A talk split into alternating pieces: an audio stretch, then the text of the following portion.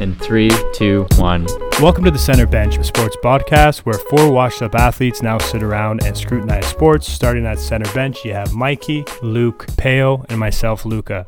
So, boys, we're going virtual now. One virtual. Uh, Took us a little while to, to all get set up here. I think Mikey left his uh, his video camera on as he ran to his parents' house to get headphones, and Luca went MIA for 30 minutes. I don't know what happened to him. I was trying to fix my mic, but we're we're okay now. I just found out the reason why my mic wasn't working is because it wasn't plugged in to my computer. Nice. nice. You you you would think that we would have this stuff sorted out by now with this pandemic. Right. But I did want to touch on one thing before we get into things. I, I know we'll, we'll probably talk about basketball later, but Mikey, are you sweating yet on the, the Raptors bet? That's three straight, baby. I know. I don't think have they lost since I made that bet. No, they haven't. No. They've No. won three straight. I wasn't that concerned when they beat Charlotte. That's to, to me, that's a team they should beat. Yeah. Uh, but Twice, Dallas though. was an Yeah. impressive win, so that made me start to sweat a little bit. Luke, you had a pretty good week though, eh? Browns lose, Ravens lose, Raptors on a hot streak. Yeah, except I don't think I won one bet the entire the entire last probably two weeks. I'm super Moral poor. victories though, right? I, at this point, I'm gonna have to mortgage my parents' house to to keep surviving. So I feel I feel you, buddy. I'm on a cold streak too. It's brutal. you know who's not though is uh, is Peo over here.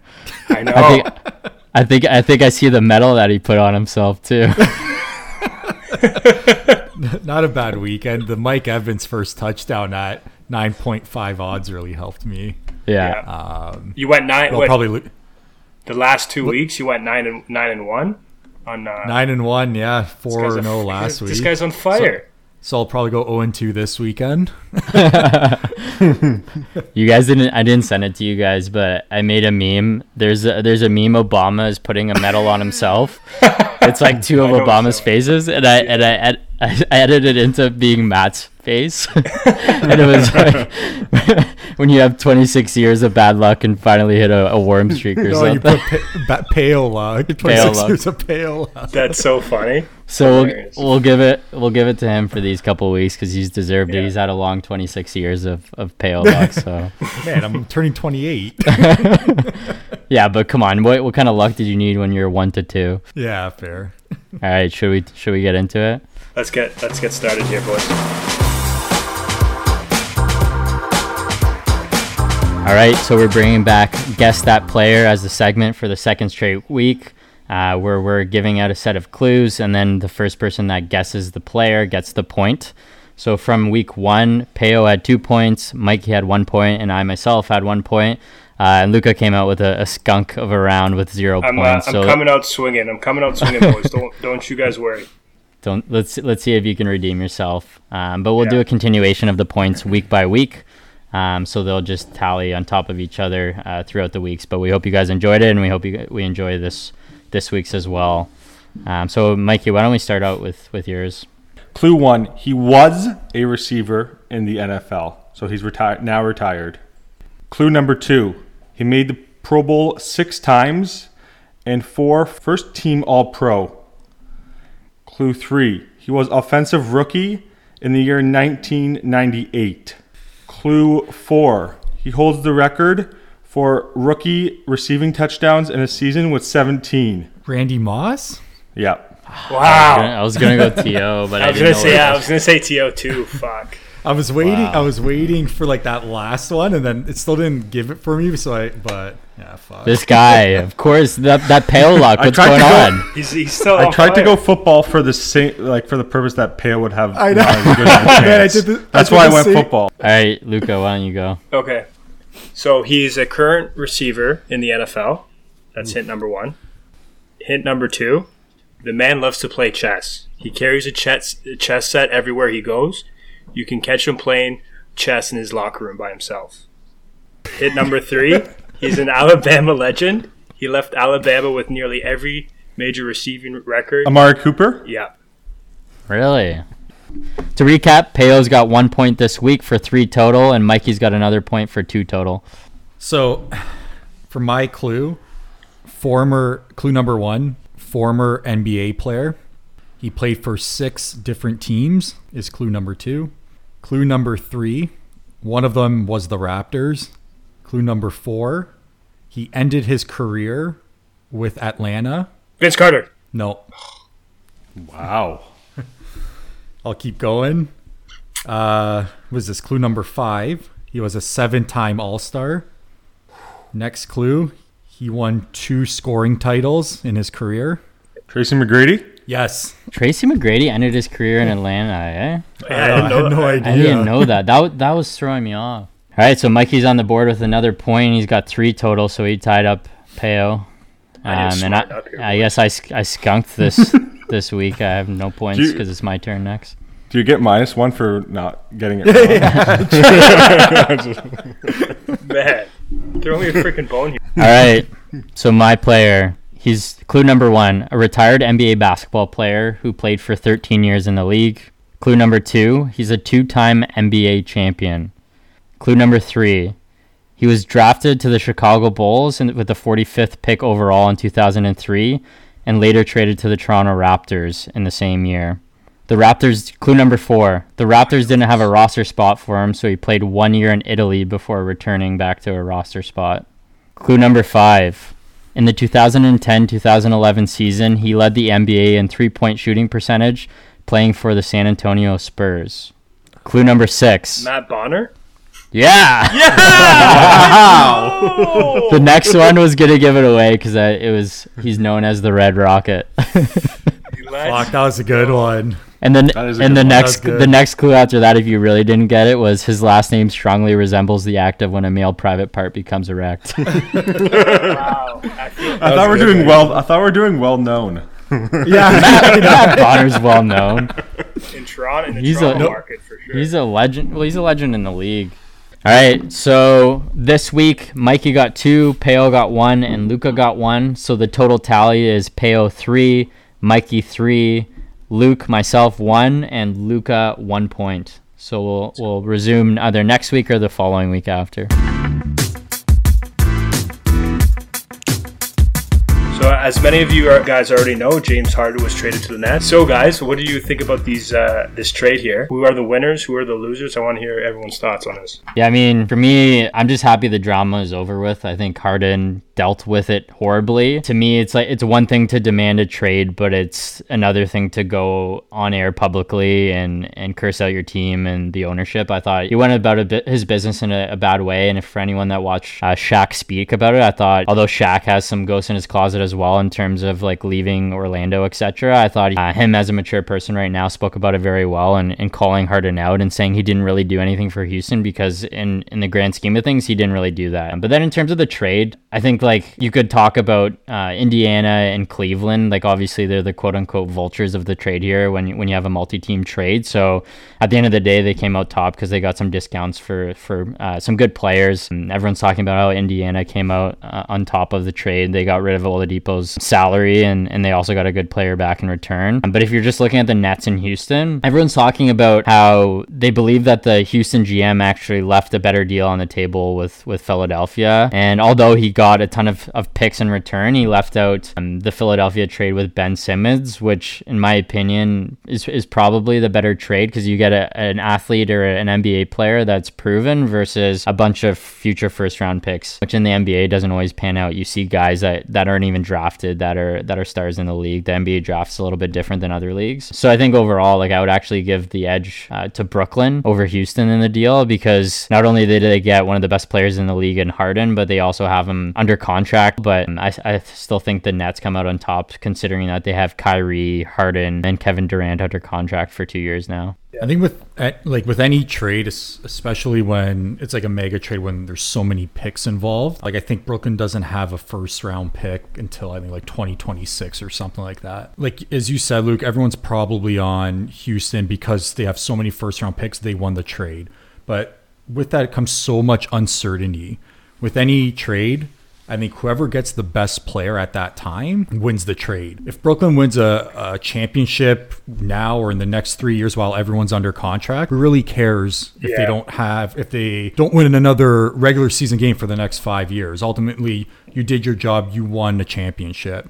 There's that sacrifice for mortgaging the future to win a championship. That's your end goal to win. You say that, the, you um, say that, but like think about the situation with the Raptors right now. Like people, people care, right? Like they, they're only a year and a half off of a championship, and now like people are already concerned. So like if Brooklyn's in a worse spot, then there is concern. But obviously, them winning a championship could outweigh. Well, it. would you would you rather be mediocre fighting for a playoff spot like the Raptors are, like fighting for a playoff spot, uh, winning maybe three rounds in the playoffs and never winning that title, or you win a title and you don't make the playoffs for six years? For sure, yeah, I'm, I'm taking. Yeah, the no, that's for yeah. sure. And, and they have all these picks. Who knows what they're going to turn into in the end, right?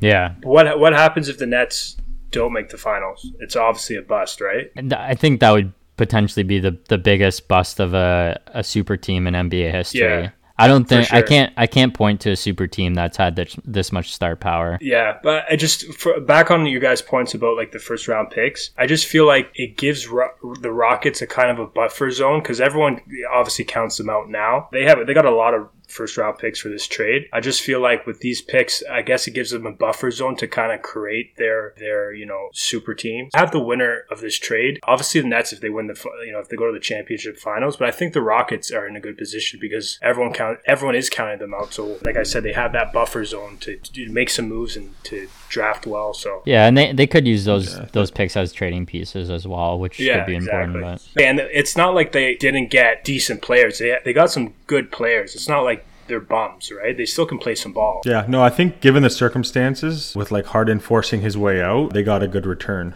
Yeah. Uh, it wasn't just like oh, all of a sudden out of the blue they traded Harden. Like Harden wanted out. He was a diminishing asset. He was not helping him his stock at all.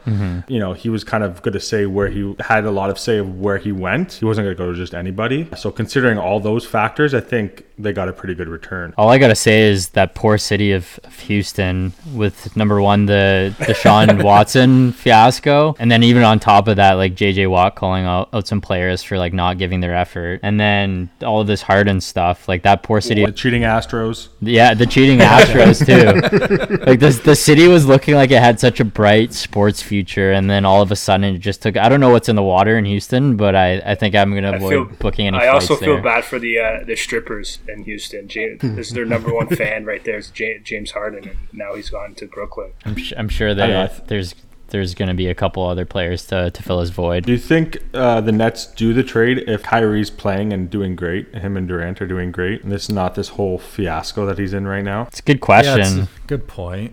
I, I probably think you they still would. At least I like to think they still would, just because I for me anyways, Kevin Durant and Kyrie Irving, they're still not beating the Lakers, in my opinion, anyways. Yeah, I agree with Um, but even in saying that too, like I still, my opinion, you're gonna need all three of them to beat the Lakers. Like James Harden and Kevin Durant, it might not be enough. Maybe to get to the finals, yes, but to overtake the Lakers, you might need all three. The the thing that concerns me the most about Brooklyn is their depth. To be honest, like they're, not very deep. They have Spencer Dinwiddie, who's a key player, a key depth player on their team, is is out for an indefinite period of time. So if one of those three guys go out with injury or something happens, then that that could be a concern. But they're gonna have to log a lot of minutes uh, if they make it to the finals and, and they're playing the Lakers. Yeah. I just want to say Yeah. one last thing Go about ahead, Mike. Brooklyn Nets. I read it on Twitter the other day that LeBron James made his relationship last with Kyrie for three years. He managed it, and KD didn't even go three games without going off on a tangent. So props out to LeBron. What what happened again? Why isn't Kyrie showing up? He just So he he, doesn't said wanna play? know. he said he said he needed a pause for personal reasons, which were unnamed. Too bad. Um, but then also during that two week span, he uh, was spotted at a family event uh, unmasked. It, Ah. that guy, I, I, I find him so hard to figure out and like what's going through his head. But So he's weird. got all the talent in the world, and his mindset is terrible. And did you just hear? Apparently, he he just bought George Floyd's Yeah, I saw that. house as well. So it's like he's like up and down a little bit, eh? Yeah. yeah, like it, it seems like he's not a bad guy. He's just uh, an interesting guy, I Yeah. guess, to No, say I- the least. I think I think he's a he's a good guy. I just I question his uh his mental fortitude and his focus when he's playing basketball. I think when he's on the court he's fine, but I think for some reason there always seems to be headlines that follow him and in a negative like there's there's headlines that follow LeBron of course, but for all the flack that guy's that guy takes, he deals with it so well versus a guy Yeah. like Kyrie who it seems to to melt him and bend him. Yeah, he, They said he's already f- almost forfeited like 2.3 million Yeah. in salary and fines. like he could have bought a lot of more George Floyd houses for the, you know people like George Floyd if he would just play basketball. Yeah. Fair. So, uh, uh, posing the question to you guys, what are your thoughts on Russell Westbrook's future in the NBA? Do you think he's capable of, of winning an NBA championship? There's something about me that I do love about Westbrook, and I, maybe because he's flashy and every time he dunks, he does dances and stuff like that. I kind of, I, it's entertaining, right? I like watching him, but I, I just don't think he personally cares about winning a title. I, I think he would, he already has, he had the opportunity to go to a team where he could win a title. I just, I don't think he cares. I, if he can win a title, sure, he can win a title, but it's not going to be because he's the number one. I think he needs the right pieces around him and complementary players. But to be the go to, to be the leader, I don't see him winning a title. Um, and if you just kind of look at the landscape of the league, I think he would have to hop on another team. He's not winning a title in Washington. And you look at all the all the contenders, they don't really need a Russell Westbrook on their team right now. Yeah, and his his his game is kind of coming obsolete now. Yeah. Like he doesn't shoot the three well. He is not a great shooter. He's a good driver. Those kind of point guards are everyone wants a Steph Curry kind of point guard now. Yeah. What I will say though, like I think you made a good point, Peo. I think he needs to go to a different team, but to build on that, not only does he have to go to like jump on like a the wagon of a team that's playoff or championship bound, um, but I think he really needs to look at himself in the mirror and start to be more of a, a role player. I think the best players in this league, no matter at what phase in their career, whether it's the start, middle, or the end, have at one point looked themselves in the mirror and said, "Okay, I do these three things really well, and my team doesn't need me for the rest. So I'm going to focus on on that piece of my game." So I a think good example of that, Luke, is Carmelo Anthony. He had a Yeah. couple of years where he was like, I'm the man, I'm the man, I'm the man. And then he just decided, okay, you know what? I'm going to play my role. I know I'm going to know my role. And now I look at him in Portland. All right. Thanks everyone for tuning in. If you're listening, it might be because you saw us post that the winner is going to be in episode seven of our NBA jersey contest. So we're here live. We're recording the the wheel spinning here to see who won, uh, just so we, we know there's no cheating going on. Uh, but thank you to everyone who submitted, um, and thanks for listening to last week's podcast as well. Um, all right, is, is everyone ready to spin this wheel here? Spin, spin it, baby. Call it the Eric Percy wheel. All right, we're spinning.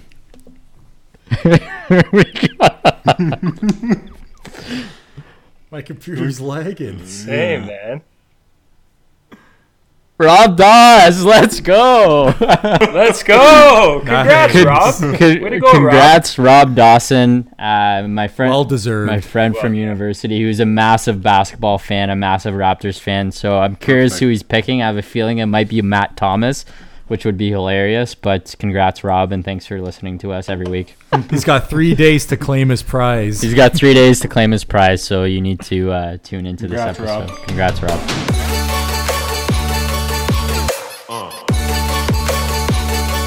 We're introducing a new segment for this week. It's the two minute drill. I'm going to fire off a few topics that happened throughout the week, and the boys are going to discuss. You guys ready? Let's do Yep. it. All right, you guys are on the clock in five, four, three, two, one. The touchback rule. Hate it. Easy, worst rule in football. Take it out. The league's going to convene this this year and take it out. Worst rule, but again, don't fumble the ball at the one then. Fair. Yeah, should be Brown's ball at the one. The Tiger documentary. I'm not gonna watch it. Tiger's not a fan of it. I also don't have Crave. I absolutely refuse to watch it. I'm abstaining from it. Everyone in the golf world is speaking out against it, including his agent. Tiger's my boy, the best golfer in the world. Don't ever disrespect him like that. I watched the first episode, won't watch the second. They're making Earl Woods look uh, out to be a devil, so no. Uh, Jay's free agency. Looks like they're starting. Their luck is starting to turn. They missed out on on Lindor, but they locked in Kirby Yates as a reliever, and it's down to them and the Mets for Springer. And we all know what just happened with the Mets GM. Yeah, they need another move. Uh, Chatwood is not not enough. But Yates is a great add. Uh, he's been one of the best closers in the games over the past couple of years. Uh, I'd like to see Springer and or somebody else. Let's get Bauer. Okay, J- uh, Spezza on waivers. Uh, they just did it for cap reasons. If Sid, I saw a tweet from Sid Seixeiro, if he was tweeting with his brain instead of uh, just trying to get likes and retweets, they would he would have realized that. He said year one he was with Babcock's fiasco. Year two uh, he put, gets put on waivers for uh, three games in. while he was playing in game four, so shame on you, Sid. Last but not least, Tom Brady high five. Great, great meme content, but definitely not a good look. A good look for Brady, uh, especially if uh, you're like Luke and already hate him to begin with. Brady didn't need that high five back. The refs has already been giving him a little bit more than a high five for his entire career, if you know what I mean.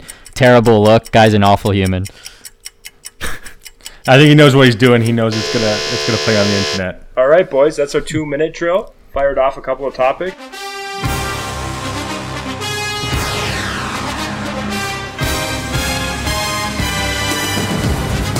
This weekend, the Green Bay Packers took down the LA Rams at Lambeau Field. Uh, the team was firing off on all cylinders. You know, Rodgers looked like a force, and actually, the defense racked up some sacks there too. So, kudos, shout out to the Green Bay Packers.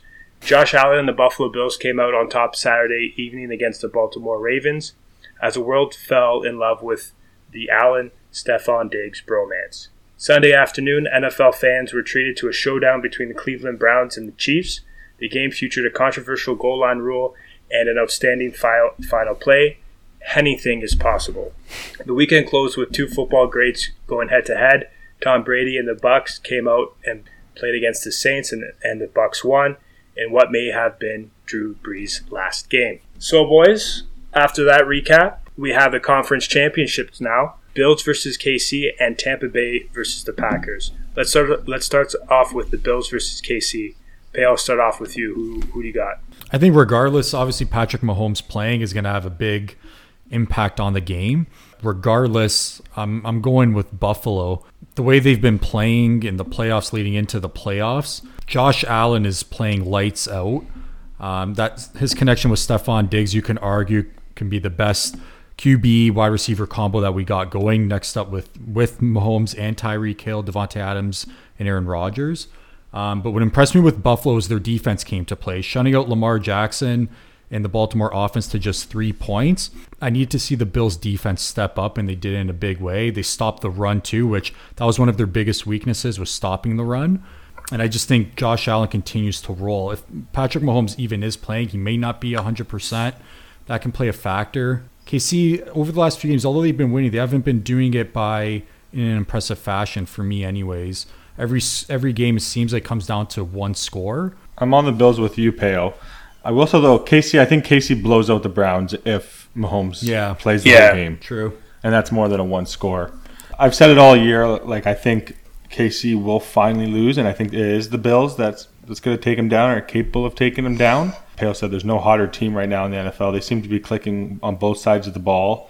Allen is is you know almost getting into that conversation of the Mahomes and Rodgers of the of the NFL, and I, I'm going to go with the Bills as well on this one. Yeah, so last week I, I picked against you, Bills Mafia, and I'm not going to make the same mistake this week. Um, and most importantly, I, my friend Pay over here picked the Bills, so I have to ride his hot wave right now. yeah. Whoever Peo takes. Don't don't give me that. knock on wood. But no, like a lot of a lot of the same points that you guys made. I think for me the biggest concern in the Bills defense was the run defense, and not only did they shut down the Ravens, but the Kansas City doesn't really have that much of a run game going on. So that's less of a concern for me. Um, I think they have a strong pa- pass defense. They have the shutdown corner in Tre'Davious White, strong secondary, um, even at the safety position as well. So I think they have some of the, the players to shut down or at least slow down the Kansas City offense. offense. And then I really am a big fan of Sean McDermott. I think he game plans super well. Um, and nothing against Andy Reid. I think he's a phenomenal coach, but I think the question marks around Mahomes playing this week and whether he's going to pass concussion protocols uh, might put a little bit of a, a dent into his game planning for the week. So I really do like the, the Bills in this game. I think they can go into Kansas City, uh, into what was a loud stadium last week, and, and beat the Chiefs. And I hope I'm right. Let's go, Bills Mafia.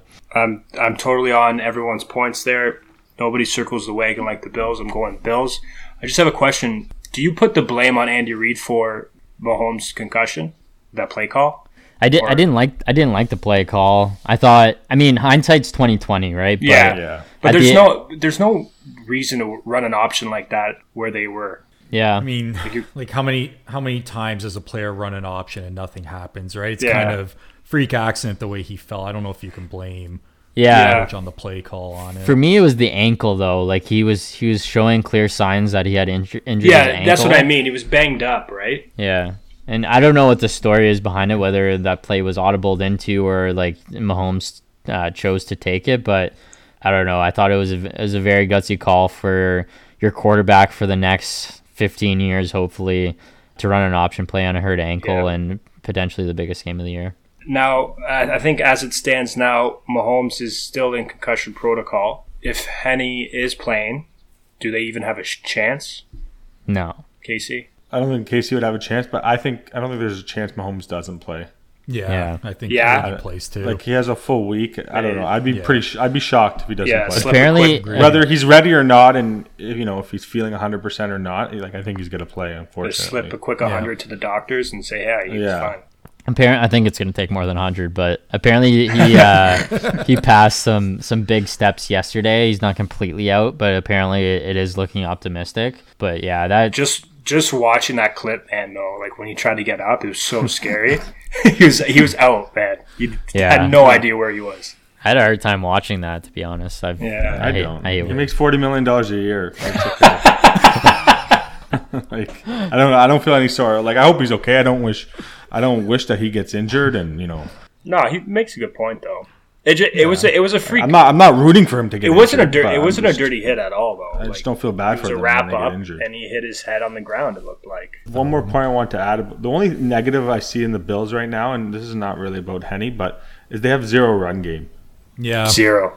You know, like you look at like Green Bay, like Green Bay controlled that entire game. It felt like Yeah. running the ball, passing, like 13, 14 yard or uh, play drives, just milking the clock. Like the Rams defense was always on the field. But ne- That's the only negative that worries me about the Bills. But neither neither does KC really. Like if we're if we're talking about that game specifically, and that was going to be my point about Henne was, okay, it's it's one thing if the Kansas City Chiefs had a stellar run game and a stellar defense, and to me they don't check both of those boxes. They're Mm-hmm. they're winning almost purely off of their passing attack with Patrick Mahomes, which is why I don't think they they've got a chance with Henne. maybe once Buffalo gets to the Super Bowl, if they do get to the Super Bowl, that's definitely a concern. But if they were able to beat a Baltimore Ravens defense without a run, I think they can do it against KC's. yeah, and I think they also bring different.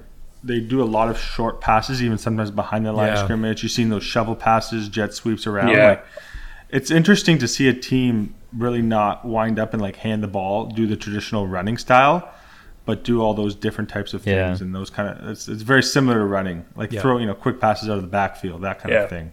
Yeah. I'll give it to I'll give it to KC though. Uh, last week, um, the the play calling was phenomenal. I don't think they messed up one play, unless you, you want to talk about the injury. But other than that, the play calling was phenomenal. I just found myself kept on saying, "Wow, what a great play!" The only play call I didn't like, and I don't know whether it was his first option or not, was the Chad Henne interception.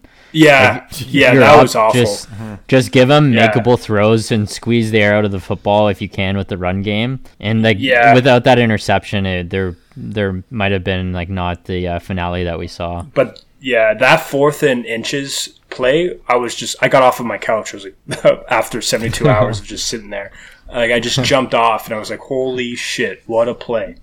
That was, That was great. that took. So let's uh, flip over to the NFC, and uh, we have the Tampa Bay Buccaneers versus the Packers. I'll go first. Everyone probably knows where I'm pick, picking. Not But, this uh, again. Anybody, yeah, anybody but the Packers. I learned my lesson last week. I, I bet against Brady, aka the Goat Luke. I'm looking at you. Interesting. I'm not. I'm not. I'm not betting against him again. I learned my lesson. I'm going uh, Tampa Bay Bucks. All right, so everyone else is on the Packers because of that, or This one, this is a really tough one. Uh, I know I said Tampa Bay before the playoffs started, but I don't think I can bet against Aaron Rodgers. Ooh. Okay, I'm, I'm switching like, my bet. No, I'm kidding. I'm kidding. like the way the way that guy's been playing. I don't think there's been any better quarterback this year, including Mahomes, than Aaron Rodgers.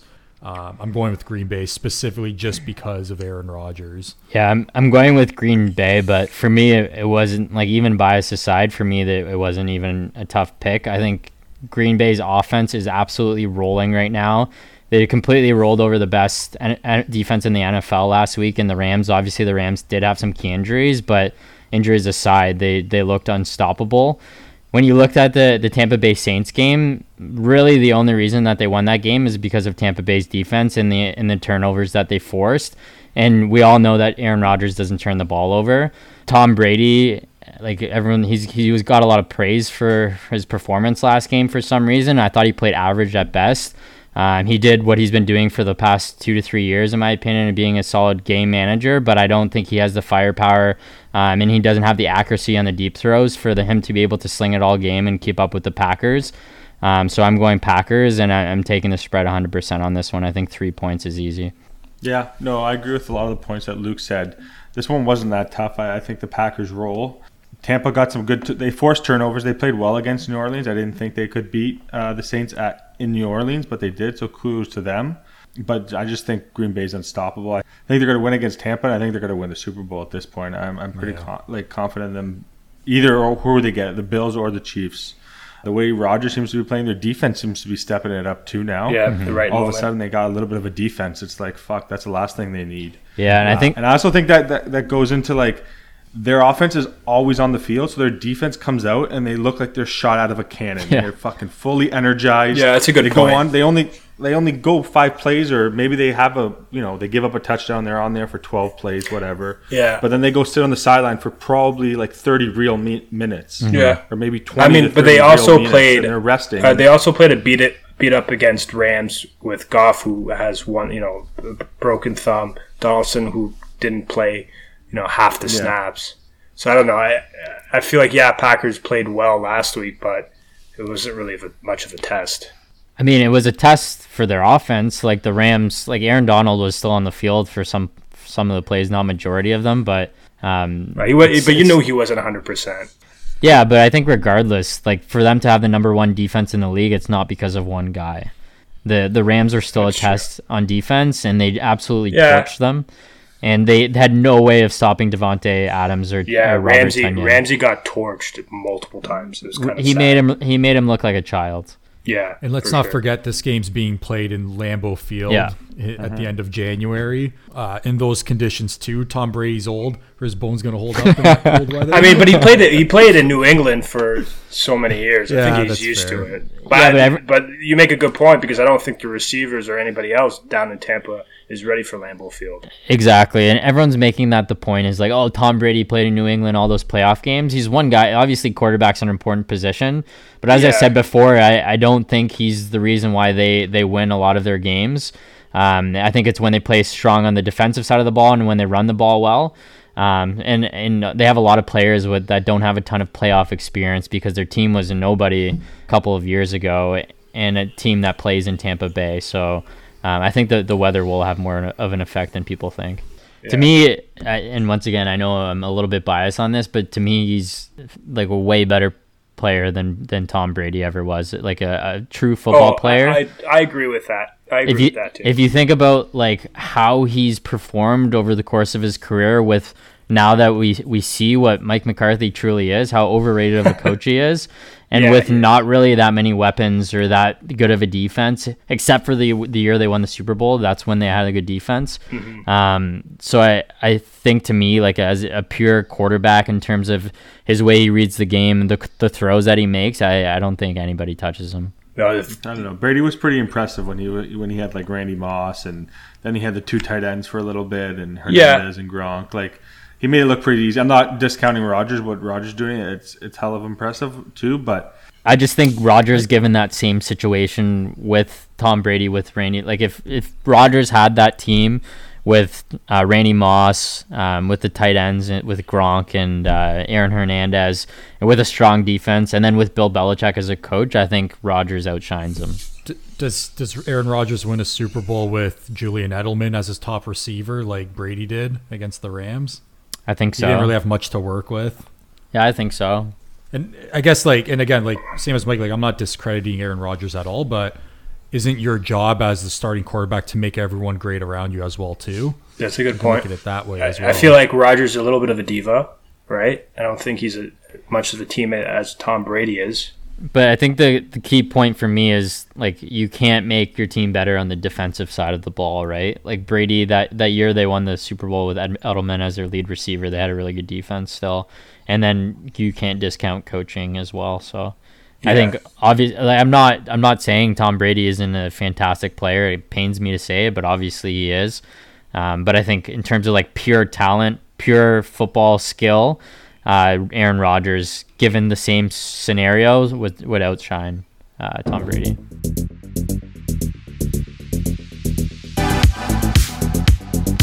All right, it's time for our pancake parlay. The cold streak continues. We're one and three last week in our famous pancake parlay. Just just a reminder of the rules for our viewers. We all have to agree on all the games, and we all have to lock it in.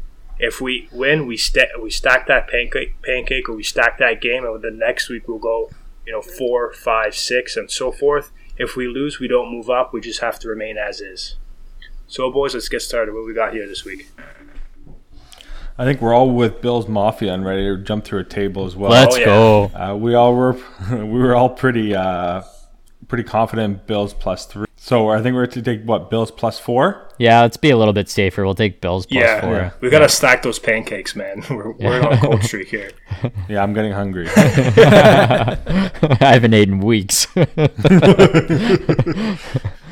Um, and then looking at the Packers game, we are all except for Luca, we're we're on the Packers. So we'll give Luca a little bit of, of points. So we'll do Packers Thanks, guys. Appreciate plus plus three. So in the event that Tampa Bay does, uh, he agrees with us that it'll be by less than three points. So we're all Yeah. gonna ride on Packers plus three. And then Pale, you had a hockey game in mind? Yeah, and then for the third one, now that we're full swing into the hockey season, we're gonna add the New York Islanders money line over the New Jersey Devils. Awesome. All right, let's lock, let's it, lock in. it in. Pancake Knock on parlay. wood, guys. I need to pay some bills here. Holy crap! I, it's been a three-week cold streak right now. Yeah, I haven't I haven't won in months, man. Okay, so it's our favorite segment of the week. It's the crazy bet, sponsored by absolutely nobody. So for this week, we decided to go with Pro 14 Rugby League. Is that right, boys? Correct. Yeah. Okay, just a little background info on the Rugby League Pro 14. This league involves professional teams from Ireland, Italy, Scotland, South Africa, and Wales, and it's one out of the three major professional leagues in Europe. To- today's matchup, we're looking at, am I correct on this? Munster and Leinster. Am I pronouncing them correctly? I said it. I said Leinster in my head, but I, I have no idea what the. cor- Yeah. Okay. So that's the matchup for on Saturday, right? So both are from Ireland, and this matchup was just a little bit of background for our viewers.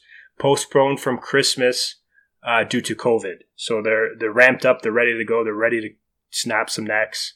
Um, what do you guys think? Who's gonna win? Yeah, I, I think it's a really interesting matchup. You have two Irish clubs, both who are at the top of their conferences. Um, so I don't know if any of you guys saw this, but um, they're both eight and one, and the Leinster team is second in Conference A, and then Munster is is first in Conference B with the same record. So um, I think it's going to be an interesting battle, and it's, there seems to be a little bit of bad blood between the, the teams. The last time they had played, uh, the Leinster manager came in and said you've got to be very accurate against a team when all they do is box kick and apply that pressure. Um, and then the Munster my manager, yeah, they're throwing some haymakers. And then the Munster manager comes back and, and says, I think you take every game and you do what's necessary to win. I'm glad that in the Ulster game two weeks ago, at least they stole some of our tactics in that game as well. So it's brilliant to see. So they're they're throwing shots at each other. Um, I think Leinster had the opportunity with the, the game being postponed to for some of their guys to get healthy, but from what I see, they do still have some some key injuries. Um, and I know Saturday night they're calling for a rainy, snowy night, so I'm gonna actually take the underdog here. I'm gonna take Mun- the Munster Reds plus three, so with three points uh, against Leinster in this match. Um, I don't really have too much of a reason other than Leinster's minus three, and it's a two of an odd. And I love twos. I'm gonna try to double my money, and I'm gonna go with Leinster minus three, forty-five bucks. Let's lock it in. What do you got, man? Um, anytime there's two teams that are evenly matched at the top of their game, uh, any chance where I can grab the points, I'm gonna take it. So I'm gonna hop on with Luke and go plus Let's three go. on Munster. Guys, uh, that's a great that's a great pick, Pale, because I got the same one. I'm locking in Leinster again. Uh, I got some inside info though. I did some research, and apparently Leinster were keen on playing last Saturday, but Munster were was inclined to host the rescheduling game for this Saturday. So Munster's playing a little scared. Leinster's ready to go and ready to attack. I love the confidence from Leinster. Lock it in. Interesting. so we're two. I and went on the I went on the deep dark web to get that back.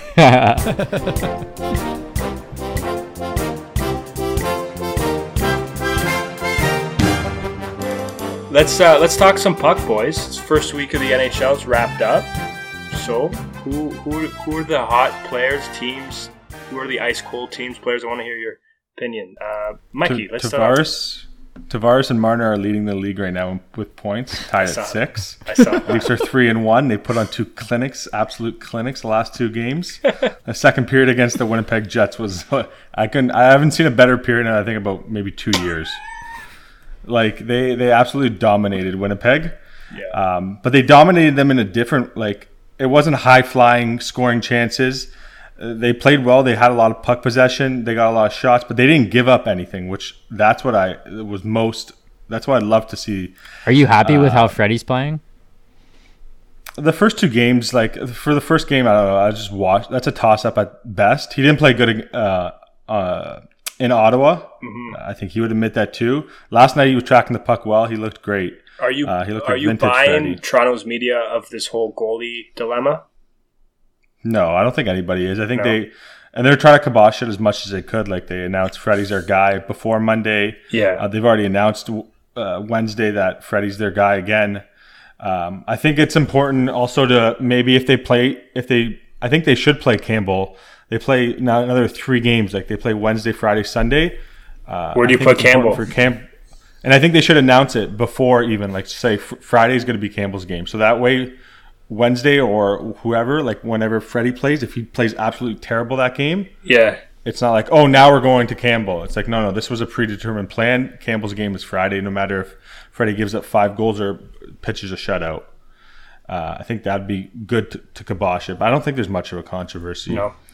I think the guy that's I, I haven't watched the, like the game start to finish, but when anytime I've been watching, the guy I'm impressed with the most is John Tavares. Like I think Yeah. he, he's Yeah. been he's been playing playing well. super well. He's he's always in the right position and he always finds a way to, to put the puck in the net when he needs to or find the right guy. I love the way he plays. Yeah, he doesn't cheat on either, both sides of the puck. He's the most like disciplined, hardworking, never takes a shift off. Uh, I thought he was horrible in the first game, just like fumbling the puck, making poor decisions. Uh, but he's just been getting better and better as the Leafs have. I thought, I think. Uh, but JC's just a, it's just nice to have that mainstay. You know what you're gonna get. Um, Consistency. same kind of yeah consistency uh, like in your captain, uh, and I think that really is contagious to the other guys. And I think he's a big reason why the Leafs have the success they do. I've been impressed with Willie's game as Yeah. well. yeah. Yeah. That's a good guy. He's been making some nice plays, but still sometimes his effort away from the puck and like when the puck's right there and like to go into a corner and take a hit and you know I thi- maybe not like it, he Yeah. still shies away from that. And It was- he's he's been making more good plays than bad plays Yeah. in terms of without the puck, but there's still lots of room for improvement on like for me. I think the Ottawa. puck. I think one of the Ottawa, Ottawa games, he wasn't playing that good. I wasn't really impressed with it. I don't think anyone did that game. yeah, though. yeah, that's true. They had about ten good minutes in that entire Yeah. game, and then after that they they were terrible on the Friday night. Yeah, I think one Leafs have like Leafs Leafs have been looking great. Like Mikey did a great job explaining um, their start. If I'm nitpicking, one player I haven't liked is Zach Bogosian. Really. Uh, yeah, I don't know. I don't know what it is. Um, I feel, feel like he's been getting like costly pen, like penalties at the wrong time, lazy penalties too, and looking slow out there, getting beat. Um, that's one player I haven't been too impressed. He is with he's so minus far three too. He was bad in the first game. I think he took two penalties, and the se- and one of them I remember for sure was just a lazy like hold. He, he fell behind. Um, but I feel like a player like him, if I don't notice him, that that means he's playing well. Yeah, Like he doesn't have any offensive flair, so if I just don't notice him, uh, I think that's that's good for him. And I haven't really noticed him the past couple games. So Mike, what do you, what do you think about Brodie? How's he playing? Brodie's the same. Like the whole Leafs, like I think they for the first game, I don't know, it was back and forth. They didn't. They played some good parts, some bad parts. Friday night they played terrible. Uh, Saturday and Monday they played. They looked great. They looked fantastic. Brodie looked. Yeah. Brodie has come night and day since the first two games compared to the last two games. Um, he looks comfortable on that side, his offside, which is I, I like. I was impressed to see that. I had, that was a little bit of cause for concern. Some guys say they can play both sides, but they really can't. He looks like he can play that side with Mo. Uh, he's got an active stick. He's a good skater, moves the puck well. Uh, I don't think he's going to put too much up offensively, uh, but I've been impressed so far with Brodie. Um, everybody's impressed me in terms of all the new additions. Yeah. Um, Thornton looks a little slow at times. He had a nice goal though. What against um, Ottawa? I think he sniped. Yeah, yeah. Simmonds. yeah, he's- he looked good. Simmonds changed that one game with his fight. I, I love Yeah. Simmonds. I Was that love the him. first game? Yeah, it was the first game. that I, that's kind of a maybe a good topic to talk about too. Like that fight.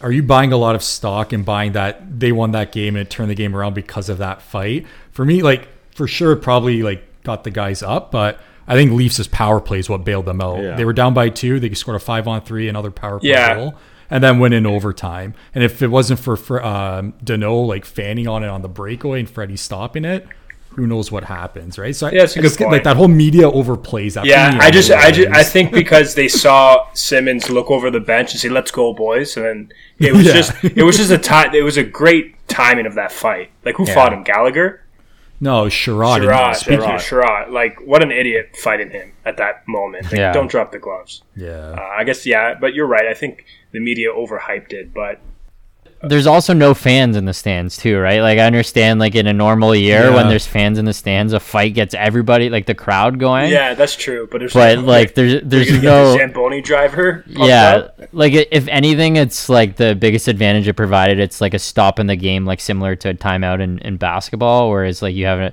a chance to like think and regroup and, and come back with momentum but i think you guys are right it's a little bit overplayed it's it's been four games and i'm already so sick of hearing about the leafs um, so I, I want to bring it. I want to bring it to a different Canadian team. I, I thought I brought up just because I know we had talked about it one of the first episodes, uh, and you guys had said that you don't think that the Habs are going to be anything special this year. Um, but I do think the the Habs have looked good. I know Edmonton, two of their games is against Edmonton, and they're nothing special. Uh, but what's impressed me is is Carey Price has been playing incredible. Um, and then Jake Allen in, in the last game also played well. They let in only two goals against the Oilers, who we all know has a lot of offensive fire power. Um, and the first game that they lost against the Leafs was in overtime in a close game. So I think they've kind of impressed me, and I think they they are a team that maybe we should be watching out for. I don't know what you guys think. I think Yeah, I, I agree. I agree with that, Luke. Sorry, Pale. I just uh, I I didn't have them in making the playoffs, but uh, right now I think the Habs do, just the way that they're playing right now. Um, but back to you, Beth. Yeah, I mean, Montreal surprised me. Like I was similar to Luke. I, I didn't have them in the playoffs, but I think what impressed me, like with the goaltending, we knew, like we know Carey Price is a good goalie, uh, and Jake Allen. The biggest thing that's sticking out for me is uh, one, their speed. They look really fast. Um, and the second thing is they, they added like the grit with Josh Anderson. At the time, I didn't think that was that big of a difference, but the way they're forechecking, the way they're separating the body from the puck and creating turnovers, um, and you know going into the corners, dump and chase, that kind of game. That's not something we're used to seeing from Montreal. Um, and then the third thing is scoring. That's been their biggest um, downfall the past years is that they don't have enough goal scorers. They don't have a true centerman, number one center. Um, but they've shown that all lines can start generating scoring chances and put the puck in the net. Um, Nick Suzuki looks like a stud. I think it's only his second or third year, and he's looking great. Um, now, it's saying that's still early. Can they keep this going for the remainder of the season? That's the question that's out there. But Yeah. definitely the first few games they've looked uh, they've looked strong. Yeah, I love that Josh Anderson guy too. He bring, I think he brings a lot of energy to the team. He was fun to watch the first couple of games. Yeah, no, I definitely think they're a playoff team now. Like um, after seeing them the past couple games, their defense to me sticks out too. Uh, they got a lot of good puck movers back there and a lot of big big guys. Uh, they're hard to play against. Uh, like Peo said, they separate the body from the puck good. Uh, Montreal's never been a team that gets cheated on the effort part. They they're a team that always seems to put uh, effort wise. They're even analytic analytically speaking, they're always driving a ton of play. It's even the data shows that they have trouble finishing. They don't have the elite scoring that a lot some of the you know the Edmontons and the Torontos have. Uh, to me, that's still at the end of the day. I think like I can't. I would be pretty surprised if they come like out of the North Division, given what they've got up front and like the centermans that they have. Like they got a defensive, um, a good defensive for or defensive centerman. Um, what's his name? Philip Danault. Yeah, Danault and like, Suzuki looks like a promising young, young player, but you know, come playoff time, I think he's I don't think he's quite there yet. Um, but the, with Price, they you know Yeah. they need to Price to stay on his head. Like he steals a couple games in a playoff series. Yeah. Um, they're definitely built differently than a lot of other teams. Uh, but I do I do like their defense. That's to, to me that sticks out. And they got that Romanov kid too in the back. Like I- I've only seen him play one game against Toronto. I watched a little bit of the Edmonton game the other night. Um, but he, he seemed good as well. I don't know. Everyone's uh, willing to anoint him the next Jesus Christ on defense, but I don't know about that. We'll see where he is in twenty or thirty games.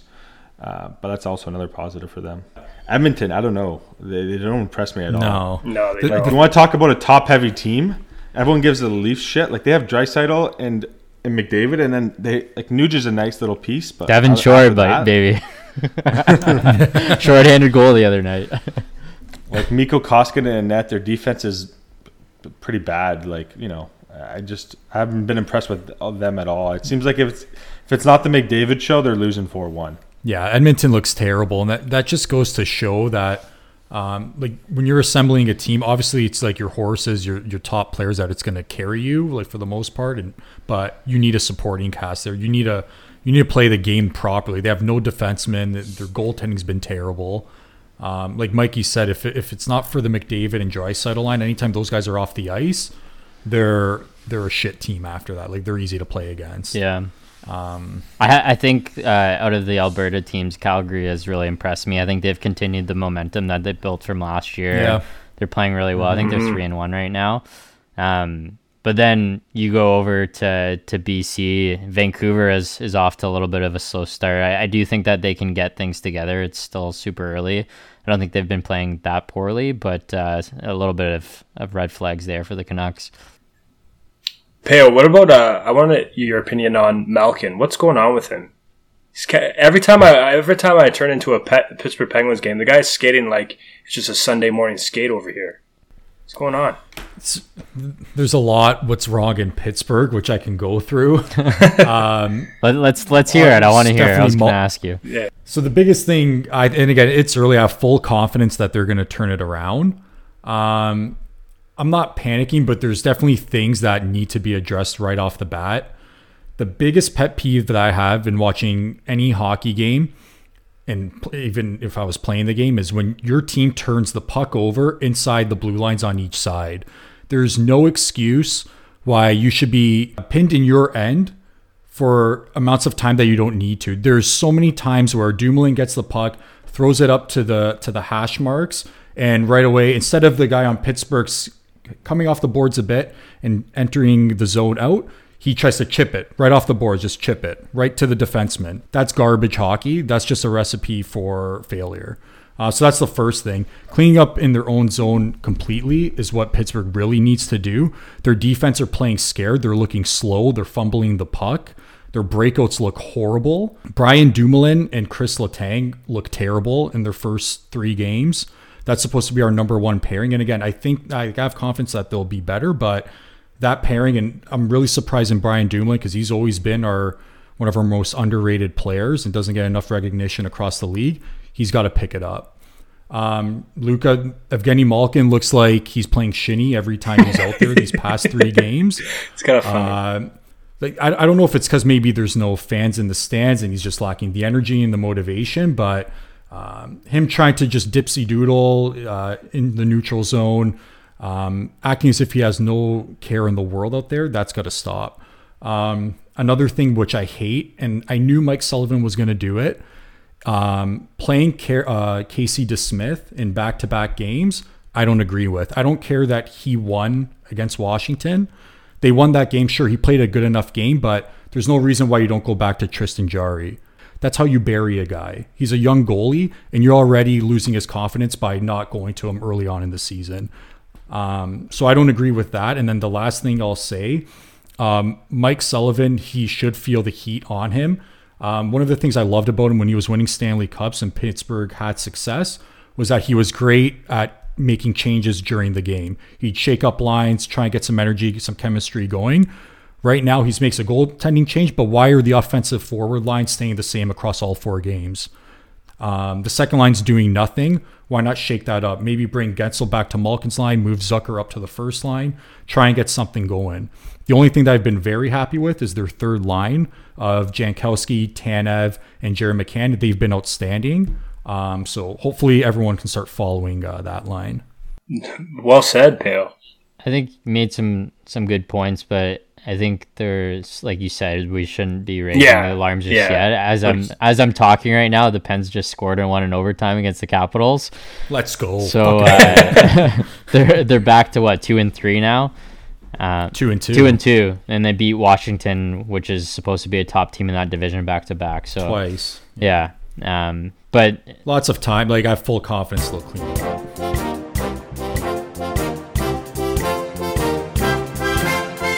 All right, well, that wraps up episode seven. Thanks to everyone who's been listening so far.